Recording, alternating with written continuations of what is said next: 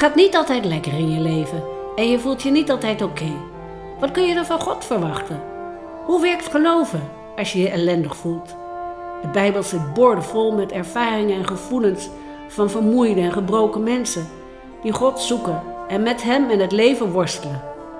In deze serie gaan we op zoek naar God in de lastige en pijnlijke ervaringen van het leven, als verdieping van je geloof en bemoediging in de worstelingen.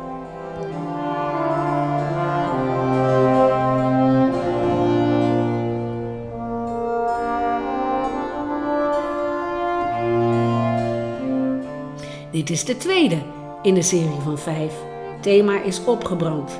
Voorganger is dominee Dick Wolters. Opgenomen op 29 oktober in de Noorderkerk in Amsterdam.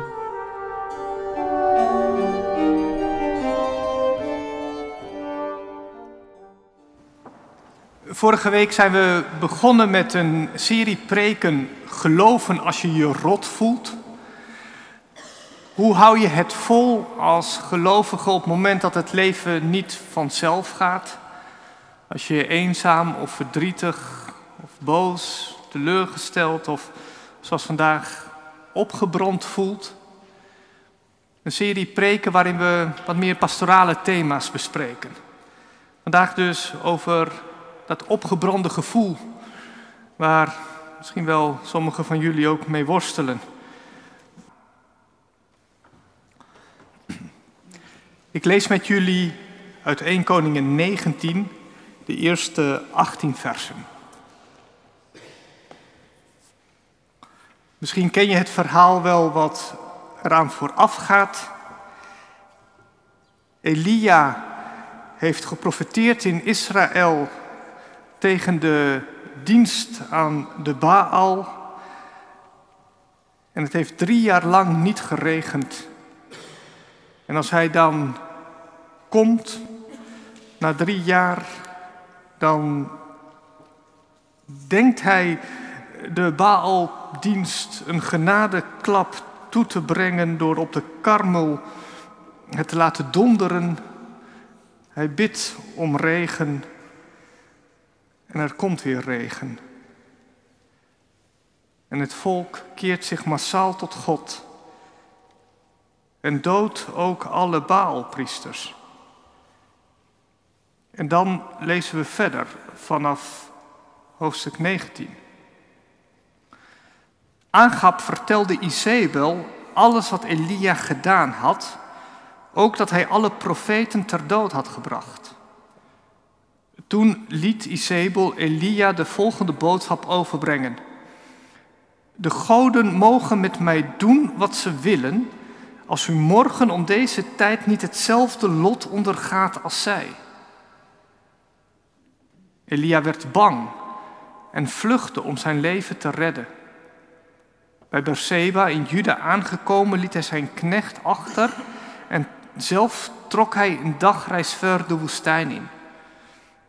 Daar ging hij onder een bremstruik zitten, verlangend naar de dood en zei, het is genoeg geweest, Heer, neem mijn leven, want ik ben niet beter dan mijn voorouders. Hij viel onder de bremstruik in slaap. Maar er kwam een engel die hem aanraakte en zei: Sta op en eet wat. Elia keek op en ontdekte naast, zich, naast zijn hoofd een brood in gloeiende kooltjes gebakken en een kruik water. Nadat hij had gegeten en gedronken, ging hij weer onder de struik liggen. Maar de engel van de Heer kwam terug, raakte hem opnieuw aan en zei: Sta op en eet wat, anders is de reis te zwaar voor je.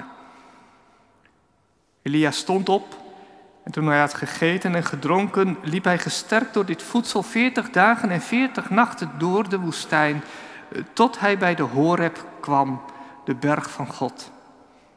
Daar ging hij een grot binnen om er de nacht door te brengen. Toen richtte de Heer zich tot hem met de woorden: Elia, wat doe je hier? Elia antwoordde: Ik heb me met volle overgave ingezet voor de Heer, de God van de hemelse machten. Maar de Israëlieten hebben uw verbond met hen naast zich neergelegd, uw altaren verwoest en uw profeten gedood. Ik ben als enige overgebleven. En nu hebben ze het ook op mijn leven voorzien. Kom naar buiten, zei de Heer, en treed hier op de berg voor mij aan. En daar kwam de Heer voorbij. Er ging een grote, krachtige windvlaag voor de Heer uit, die de bergen spleet en de rotsen aan stukken sloeg. Maar in de windvlaag bevond de Heer zich niet. Na de windvlaag kwam er een aardbeving. Maar in die aardbeving bevond de Heer zich niet. Na de aardbeving was er vuur. Maar in dat vuur bevond de Heer zich niet. Na het vuur klonk het gefluister van een zachte bries. Toen Elia dat hoorde, sloeg hij zijn mantel voor zijn gezicht. Hij kwam naar buiten en ging in de opening van de grot staan. Toen klonk een stem die tegen hem zei: Elia, wat doe je hier? Elia antwoordde: Ik heb me met volle overgave ingezet voor de Heer, de God van de hemelse machten. Maar de Israëlieten hebben uw verbond met hen na zich neergelegd, uw altaren verwoest en uw profeten gedood. Ik ben als enige overgebleven en nu hebben ze het ook op mijn leven voorzien. De Heer zei tegen Elia: Keer terug en ga naar de woestijn van Damascus. Daar aangekomen moet je Hazael tot koning van Aram zalven. Jehu, de zoon van Nimsi, moet je zalven tot koning van Israël. En Elisa, de zoon van Safat uit Abel Megola, moet je tot je eigen opvolger zalven. Wie ontkomt aan het zwaard van Hazael zal gedood worden door Jehu. En wie ontkomt aan het zwaard van Jehu zal gedood worden door Elisa.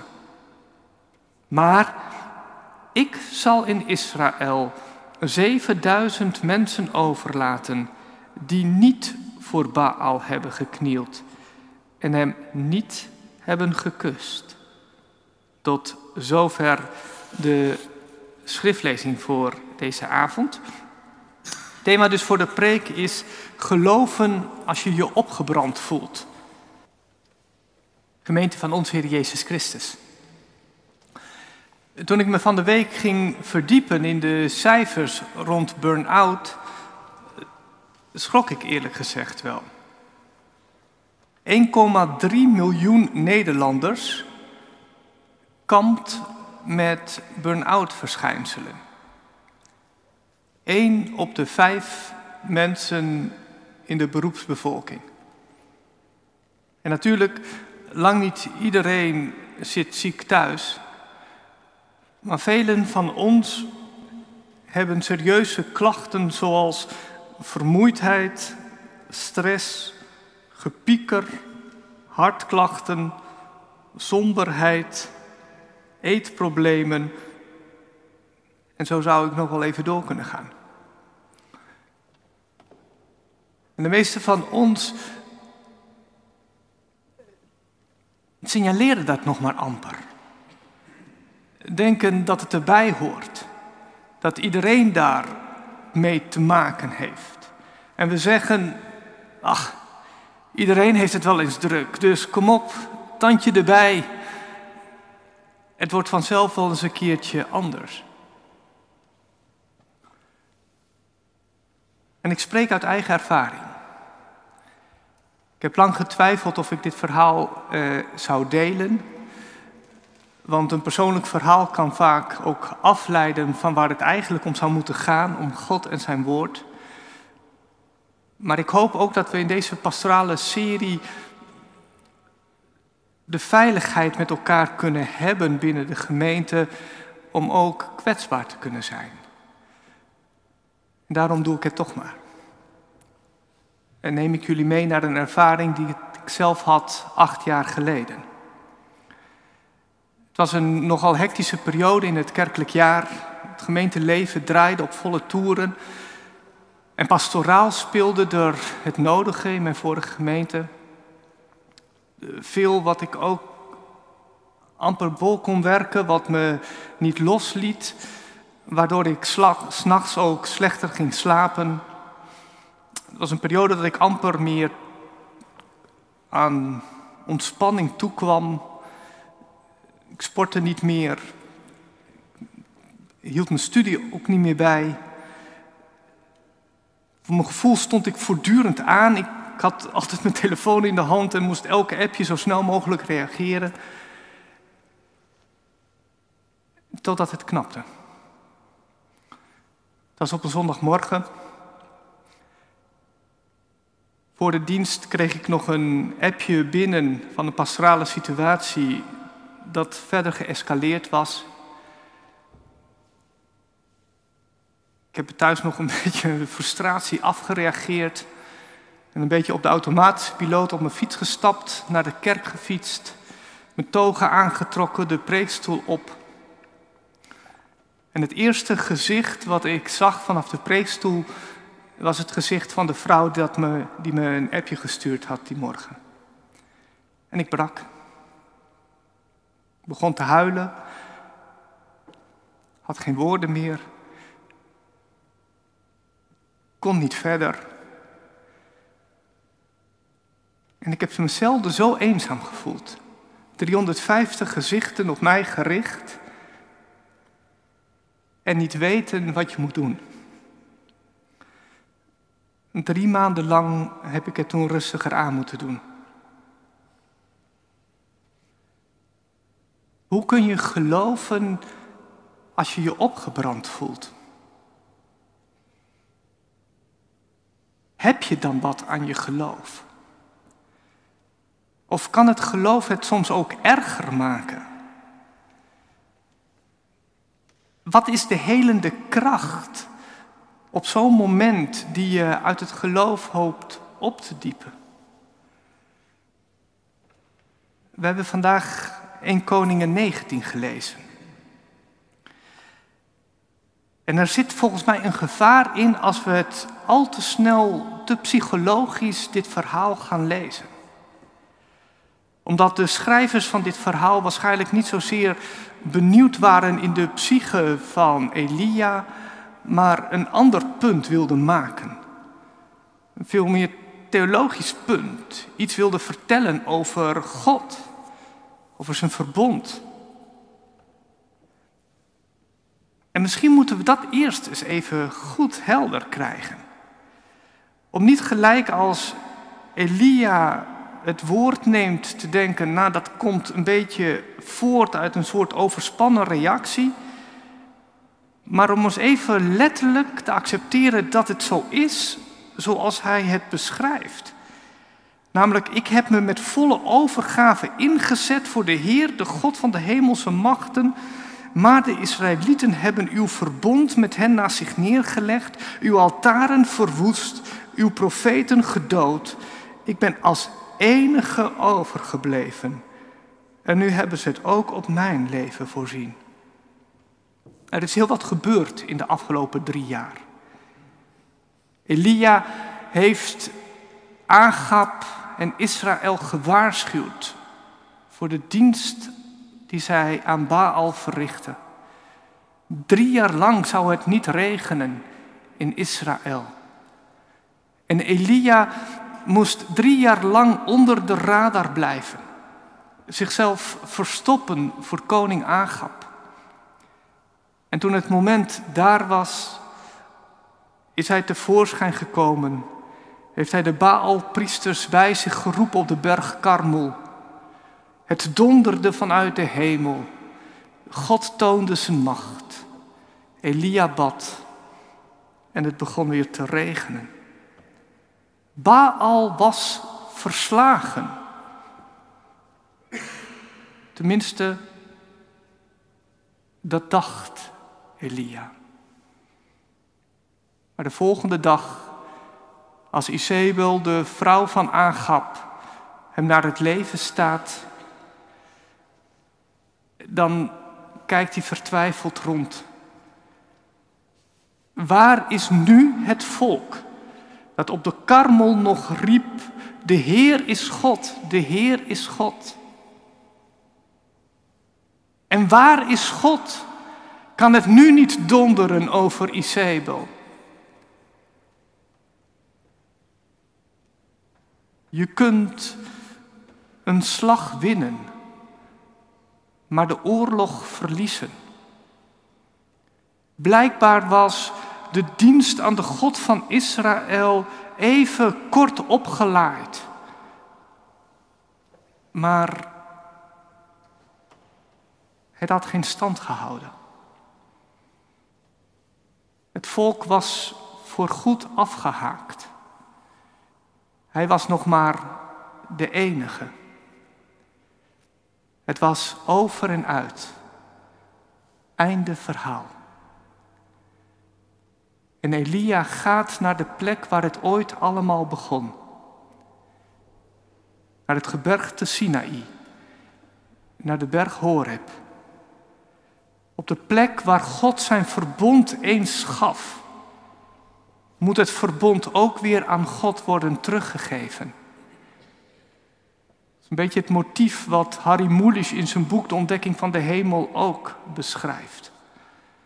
Quinten krijgt daar een hemelse opdracht om de twee stenen tafelen terug te brengen en terug te geven aan God.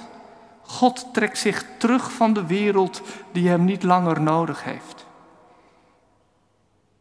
Dat is volgens mij een beetje wat er aan de hand is in dit verhaal. Elia gaat terug naar de Horeb om het terug te geven aan God. Het is over en uit, einde verhaal. Het heeft niet gewerkt. Maar God accepteert het niet. Nee, ik neem mijn verbond niet terug. Mijn verhaal gaat door. Ik schep een nieuw begin.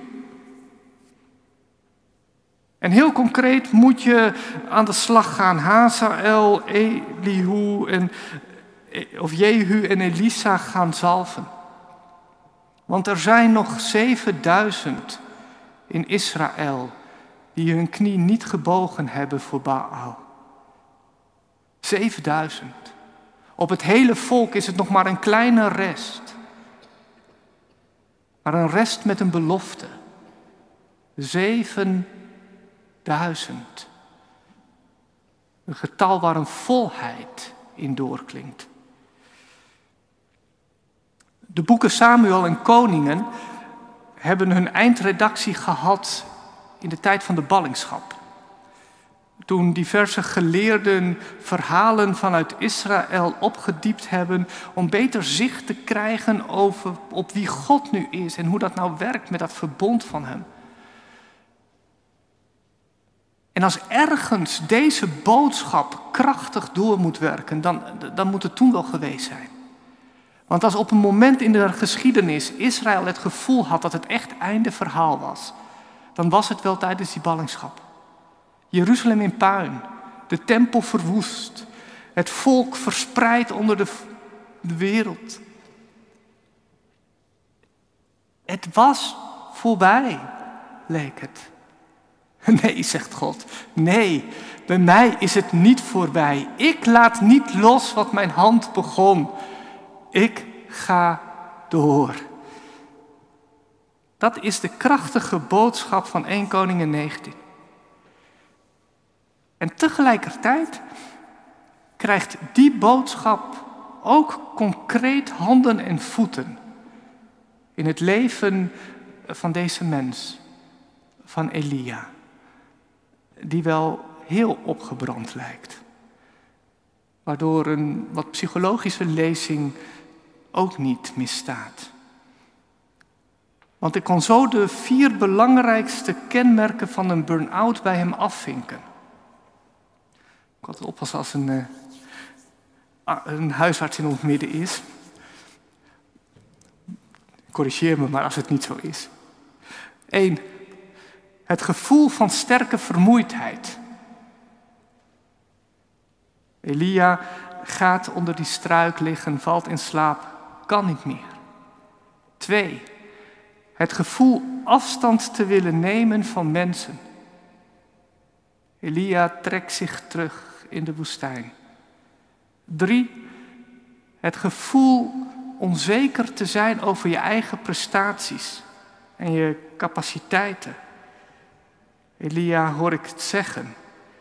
Ik ben niet beter dan mijn voorouders. En het vierde, neerslachtige en emotionele buien. Elia verlangt hier zelfs naar de dood. En de eerste vraag die bij mij boven kwam was: heeft het geloof dat nu verbeterd of verergerd? In ieder geval lijkt dat laatste het geval te zijn. Elia zegt dat zelf. Ik heb me met volle overgave ingezet voor de Heer, de God van de hemelse machten. Drie jaar lang heeft hij, denk ik, geestelijk en lichamelijk een uitputtingsslag geleverd. En zeker die laatste, dat laatste moment op de karmel, het heeft alles gevraagd van zijn energie, van zijn kunnen. En het zal niet de eerste zijn. En ook niet de laatste. Die na zo'n moment, zo'n topprestatie, daarna in een diep gat valt. De boog kan namelijk niet altijd gespannen staan. Maar voor Elia lijkt de ontspanning te laat te komen. Er knapt iets. Blijkbaar kun je ook opgebrand raken aan je roeping. Letterlijk zegt Elia: Ik heb me met ijver beijverd. En dan klinkt hetzelfde woord als wat we net zongen in Psalm 69. De ijver voor uw huis heeft mij verteerd. Woord wat ook over Jezus wordt uitgesproken als hij het tempelplein schoonveegt. Is geloof, is roeping nou zo'n killer? Nou, dat kan zeker. Het onderzoek blijkt dat je veel sneller burn-out klachten krijgt op het moment dat je je werk als zinvol ervaart en je daar ook innerlijk aan gecommitteerd bent. Niet voor niets is het aantal burn-out klachten in het onderwijs en de zorg zo hoog. Ook binnen de kerk moeten we daar denk ik voor oppassen. Het is daarom goed om komende week ook een week van rust en gebed te hebben hier binnen de Noorder. Maar zoals ik ook al schrijf in het Noordernieuws, laat het niet een week zijn waar je daarna weer op hetzelfde tempo doorgaat. Maar laat deze week van rust en van gebed ook een leerschool zijn.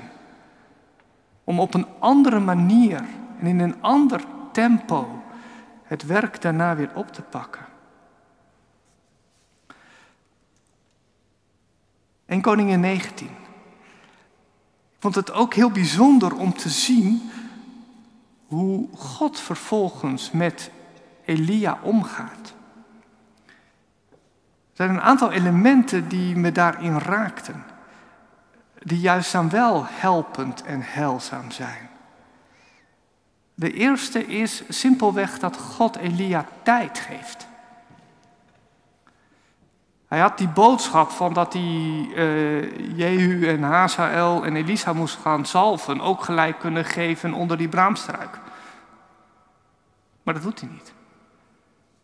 Veertig dagen lang geeft hij hem de tijd om de reis naar de Horeb te doen. En dan komen er geen vragen, geen therapie, veertig dagen rust. Bij de Horeb mag hij vervolgens daar zijn verhaal doen. Maar nu eerst ontspanning. Het tweede wat me opvalt is dat God daarbij simpelweg ontzorgt. Zorgt voor dagelijks voedsel, zorgt dat hij op krachten komt en de weg ook kan volbrengen. Het derde wat me opvalt is dat God zich hier op een hele andere manier laat zien dan dat God gewoonlijk deed. Bij de berg Horeb had God zich al eens laten zien in wind en vuur en aardbeving. En misschien had Elia dat ook wel gehoopt. Dat God het nogmaals over Israël liet donderen, zodat iedereen onder de indruk was van zijn macht en majesteit. Maar God komt. De stilte. En ik denk allereerst dat dat een heel belangrijk theologisch punt is. Voor Elia, voor de tijd van de ballingschap, maar ook voor ons nu. Kunnen wij God God laten zijn? Dat het aan Hem is hoe Hij komt, hoe Hij verschijnt. Dat Hij ook anders komt dan dat wij misschien hopen. Dat ook in de stilte, in de schijnbare afwezigheid, we iets opmerken van zijn spreken.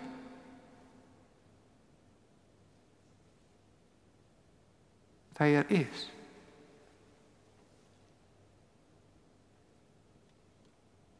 Psychologisch zou je kunnen zeggen dat God er duidelijk voor kiest om niet nog eens een schepje boven die hooggespannen verwachtingen van Elia te doen, maar juist een register lager in te schakelen. Rust. Stilte.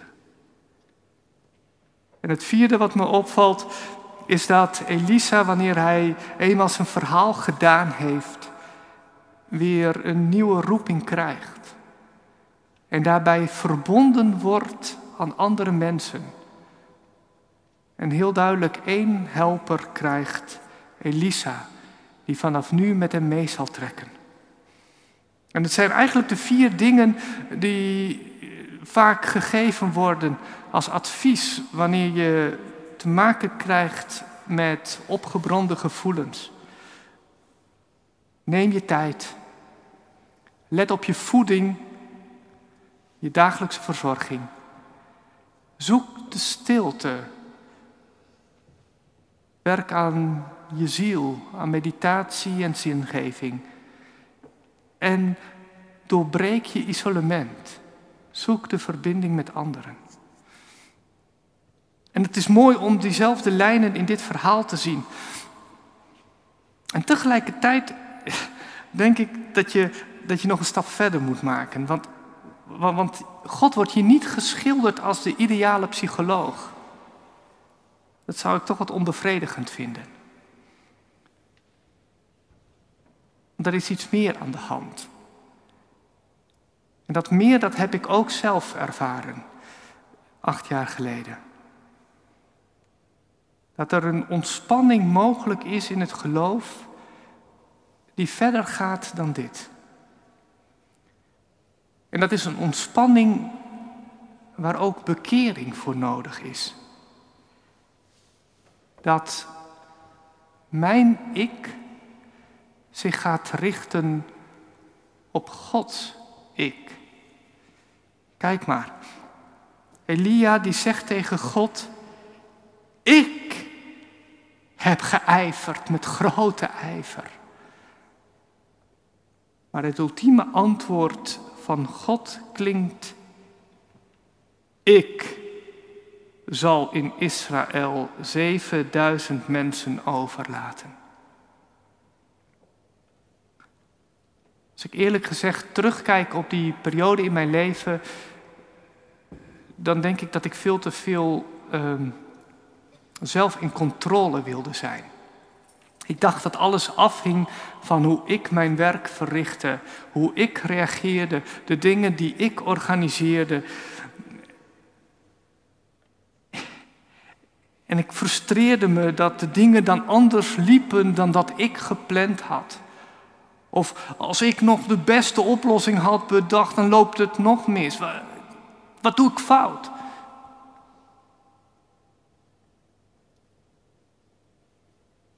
Wordt Messias-complex zou je bijna kunnen zeggen. Maar hier in de kerk geloven we toch in die ene Messias. In die ene die werkelijk redt die bevrijdt ook van al onze drukdoenerij. Die ene, wiens ijver niet einde verhaal betekent, maar juist een nieuw begin. Die ene die zelfs aanwezig was in de stilte van de dood. Die ene die ons alle tijd geeft, zelfs de eeuwigheid. Die ene die ons voedt met zichzelf. Volgende week zullen we het avondmaal vieren. Die ene die ons leven weer nieuwe zin en doel geeft en ons verbindt als broeders en zusters aan elkaar. Ja, onrustig is mijn ziel, totdat het rust vindt in God. Dat bedoel ik niet als een goedkoop antwoord op alle vragen waar we mee kunnen zitten.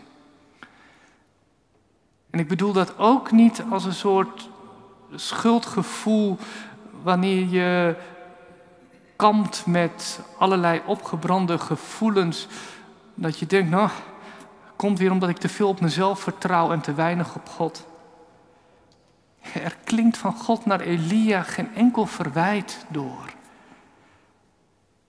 Maar juist de helende kracht van deze stilte, de helende kracht van een hernieuwde focus op God en op Zijn verbond. En de rust, de ontspanning die dat brengt. En het is deze ontspanning die ik jullie allen gun. En daarom lof zij die ene, Christus, in wie wij onderdeel worden van Gods verhaal. Een verhaal dat niet stopt. Een verhaal dat een nieuw begin schept. Een verhaal dat ook ons op verhaal doet komen. Amen.